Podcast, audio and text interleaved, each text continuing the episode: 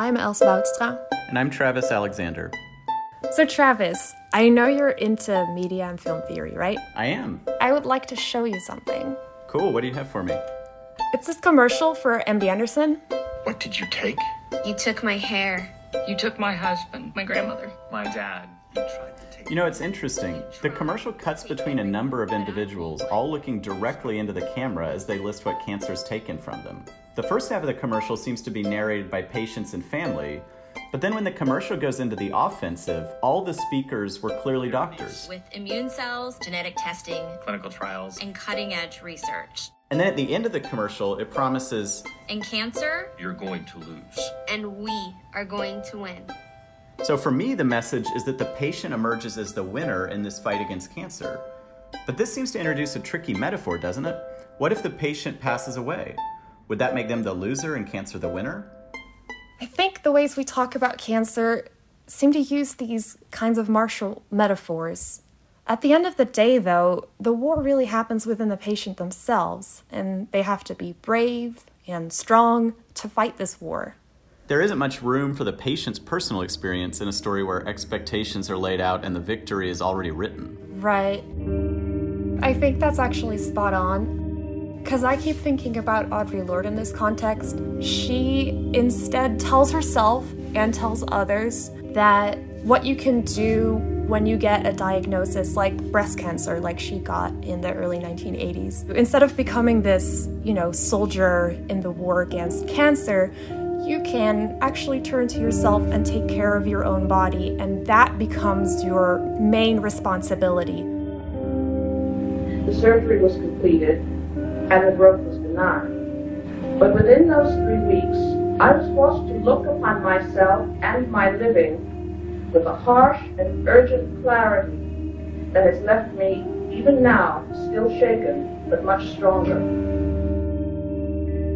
Audre Lorde describes herself as a black feminist, lesbian, mother, warrior, and poet. She had felt a lump in her breast and had gotten a biopsy. And fortunately, she did not have cancer. But about a year later, she felt another lump, and this time the tumor was malignant. And she writes about this in her book, The Cancer Diaries, about her diagnosis with breast cancer in the early 1980s and her experience undergoing a modified radical mastectomy after they found the second lump in her breast. So was that kind of treatment actually common in the 80s? You mean a mastectomy? Exactly the kind of radical one you're describing. Kind of. So, until approximately the 1970s, the main course of treatment for breast cancer was a radical mastectomy, not the, the one that Audre Lorde had, but basically an even more radical one where the breast, all the surrounding lymph nodes, and the pectoral muscle were removed. So, that, as you can imagine, is a really intense surgery. And it can cause all sorts of problems for women afterwards, like lymphedema because of the lymph node uh, removal, weakness because of the loss of muscles, etc. So what what changed then? Mainly the women's movement of the 1970s. The women's movement had a huge health component, which really encouraged women to take agency in their own health care. You know, they'd been talking to other women who'd had this radical mastectomy and had all these had run into all these problems so women started doing their own research started pressuring doctors to come up with different treatments so they would have a less radical mastectomy than the complete removal of all these muscles etc and then on top of that in the late 1970s and early 1980s we got chemotherapy and that turned out to be a really promising option for managing breast cancer so when Audre Lorde was diagnosed, she had treatment options that were basically vastly better than even 10 years earlier and very much a product of her time.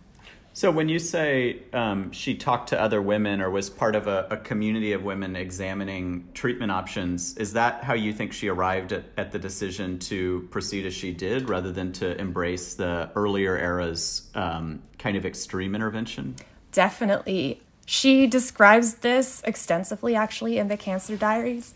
She took her time to carefully weigh her options. As you're already saying, she was part of this huge network of women in New York. So Basically, as soon as she received her diagnosis, this network sprung into action. She was able to talk to these women who had had mastectomies. She had women who could help her understand the latest research. Uh, she had women who actually would offer her alternative treatment methods. You, you mentioned that she did elect to get chemo. I wonder, can you just talk a little bit about like how she related to that treatment? Was it rough for her? Um, in what way did did it feel like a personal choice for her in a way that the the mastectomy uh, wouldn't have or didn't? Actually, her doctor wanted her to have chemo, and she refused. She was very very skeptical of treatments like chemotherapy that in themselves could cause cancer. And she really didn't want to go and just follow her doctor's directions without investigating herself, without thinking herself. And she spent a lot of time ruminating on her condition and on the changes that her body was going through, especially for this mastectomy. She meditated on the Amazons of Dahomey. These 15 year old girls, you may have heard about them, they're pretty famous in Greek mythology, who, according to legend, had one breast removed to improve their archery. They were these, you know, mythical warriors who at such a young age had gotten this major, major surgery. So I'm I'm actually way behind on my Greek mythology. So you'll you'll have to enlighten me. What uh, what kind of connection does she see between herself and these Amazons? Well, like the Amazons, Audre Lorde describes herself as a warrior. I mean, obviously, she's not going out there on horseback fighting, but she sees herself as this warrior, and her sisters in arms are the many women who have undergone mastectomies and this large network of women that came to her aid when she was diagnosed. So, these sisters or these fellow warriors, I think they're very unlike the soldiers uh, that you would have in an army, as perhaps MD Anderson's commercial would have it. You can see them as a network without a hierarchy. And their biggest fight is not against cancer, but for women to develop and live in their own sense of power. Yeah, that's such an interesting revision of what I think of as the conventional rhetoric around cancer. Uh, is it right to say that for Lorde, cancer is more like a symptom, like a symptom of larger social injustices? In a way, if there's a war going on at all, and I'm, I'm not even sure Lorde would call it that, it's not then necessarily just against the cancerous cells, but the system that caused her body to grow these cells in the first place, right? Right. So while Lorde sees herself as a warrior, her response to her cancer is actually anything but aggressive.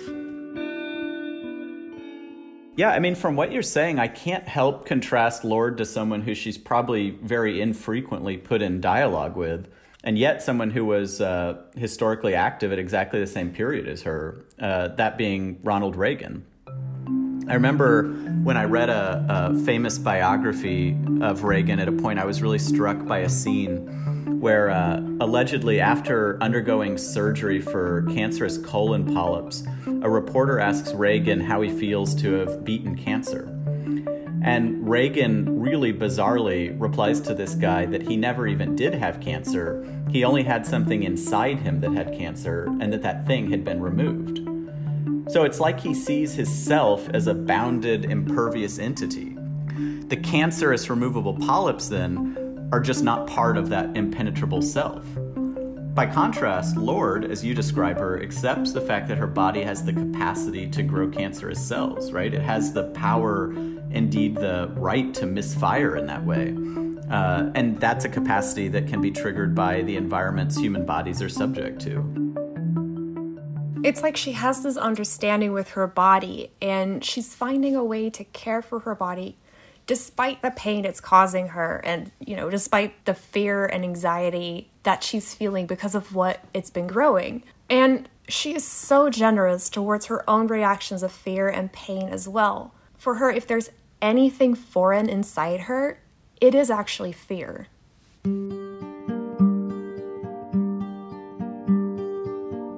Travis, could you read this quote out loud? Sure. So Lorde writes, quote, Sometimes fear stalks me like another malignancy, sapping energy and power and attention from my work. A cold becomes sinister, a cough, lung cancer, a bruise, leukemia, Those fears are most powerful when they are not given voice, and close upon their heel comes the fury that I cannot shake them. When I dare to be powerful, to use my strength in the service of my vision, then it becomes less important whether or not I am unafraid.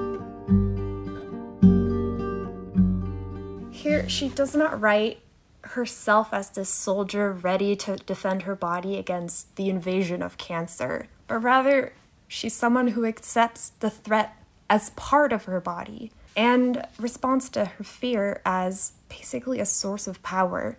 It was never a fight against cancer for Lorde, but rather a struggle against this silencing that is pushed upon women with mastectomies. I mean, especially in her time, women were really still expected to be quiet about any sort of breast cancer surgeries they may have had. Uh, it was really covered with a lot of shame and a lot of stigma. Yeah, so I mean, I, I'm I'm especially fascinated by um, the linkage that may exist between um, what Lorde is theorizing and um, what's received kind of a more academic treatment in what gets called disability studies or disability theory um, which at least a few years ago was particularly interested in the kind of poetry of scars um, and thinking of the scar as a kind of material memory. To go back to Reagan, that marks precisely the body's ability to be inhabited or to be um, cut into, and that that scar lives with you forever. Um, and joins inside and outside. Um, so that's that's kind of what I find most provocative about, um, in in particular, her thinking about the scar. Right.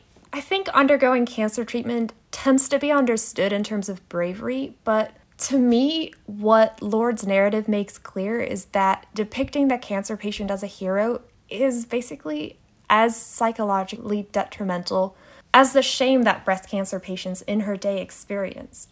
On top of, of course, these invasive physical changes in the body. And I'm also thinking, since we mentioned earlier that race and gender are so central to Lorde's identity, how those factors would be embedded in her views of cancer. I think they have to be. The position of vulnerability produced by Lorde's cancer diagnosis is definitely consistent with the history of black femininity, um, at least in the American context where black femininity exists underneath both patriarchy and white supremacy. In her writings, at least to me, Lorde seems to apprehend her cancer as a kind of external emblem or symbol for the condition of black womanhood itself. Exactly. In fact, according to black feminist scholars like Hortense Spillers, the black woman is actually invisible in American culture. So, in a way, I can't help wondering if Lorde understands her cancer as a weird kind of illuminating presence, a way to mark the existence of a black femininity that so often goes unseen. Yeah, I think you're spot on. For Lorde, cancer is not just a disease that affect individuals, but it's a symptom of these inequalities and injustices under capitalism, white supremacy, and patriarchy, as you mentioned. So basically, the system in itself is carcinogenic. And as Lorde notes, we cannot help breathing in smokers' cigarette fumes, auto exhaust, and airborne chemical dust. Basically, we're constantly exposed. This environmental burden is often placed on communities of color. Totally. I mean, just look at our own city of Houston. Here, we've historically redlined populations of color into neighborhoods and districts that are directly near sites of industrial manufacture. It's a pattern equally experienced in other U.S. urban regions, and the consequences, as far as I can tell, are always similar. These populations suffer higher levels of toxicity and chronic disease. Right, and all of this invisible suffering, as you're suggesting, are actually illuminated on Lorde's own body. In Lorde's words, she casts her mastectomy scars as an honorable reminder that she may be a casualty in the cosmic war against radiation, animal fat, air pollution, McDonald's hamburgers, and red dye number two. Exactly. Her scars seem to carry the trace of medical and environmental damage borne by her body in general. Yes. They also seem to prove her body's capacity to heal. Mm-hmm. Yeah, definitely. She refuses to wear prostheses, even when she is scolded by her doctors and nurses, and she sharply criticizes the use of silicone breast implants for reconstructive surgeries, which, again, may in themselves cause cancer. What she calls an honest acquaintanceship with her body is actually what helped her find this lump in her breast in the first place. And It's this acquaintanceship that she is determined to rebuild after her surgery without molding her body into a familiar silhouette for the comfort of others. She doesn't want to look like she has two breasts because she doesn't. She wants to be comfortable in a one breasted body. So, Lorde's fight is not against her own body, rather, it is for her body. And this, I think, can be summed up by one of my favorite Audre Lorde quotes Caring for myself is not self indulgence, it is self preservation, and that is an act of political warfare.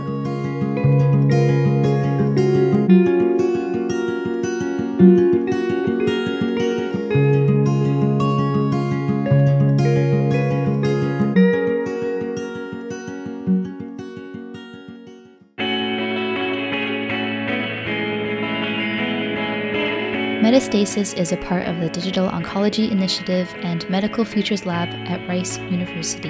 It is produced by Bilal Rehman, Eddie Jackson, Julianne Bi., and Yesmar Oyarzun, with executive producer Danyal Rizvi and directed by Lan Li. This episode was hosted and written by Els Woudstra and Travis Alexander, with story editing help from Julianne Bi. This episode was edited by Julianne Bi. and Lan Li. Our music is by MOIZ. Special thanks to Els Woudstra and Travis Alexander for their work on this piece. You can learn more about their research in the English Department and Medical Humanities program at Rice.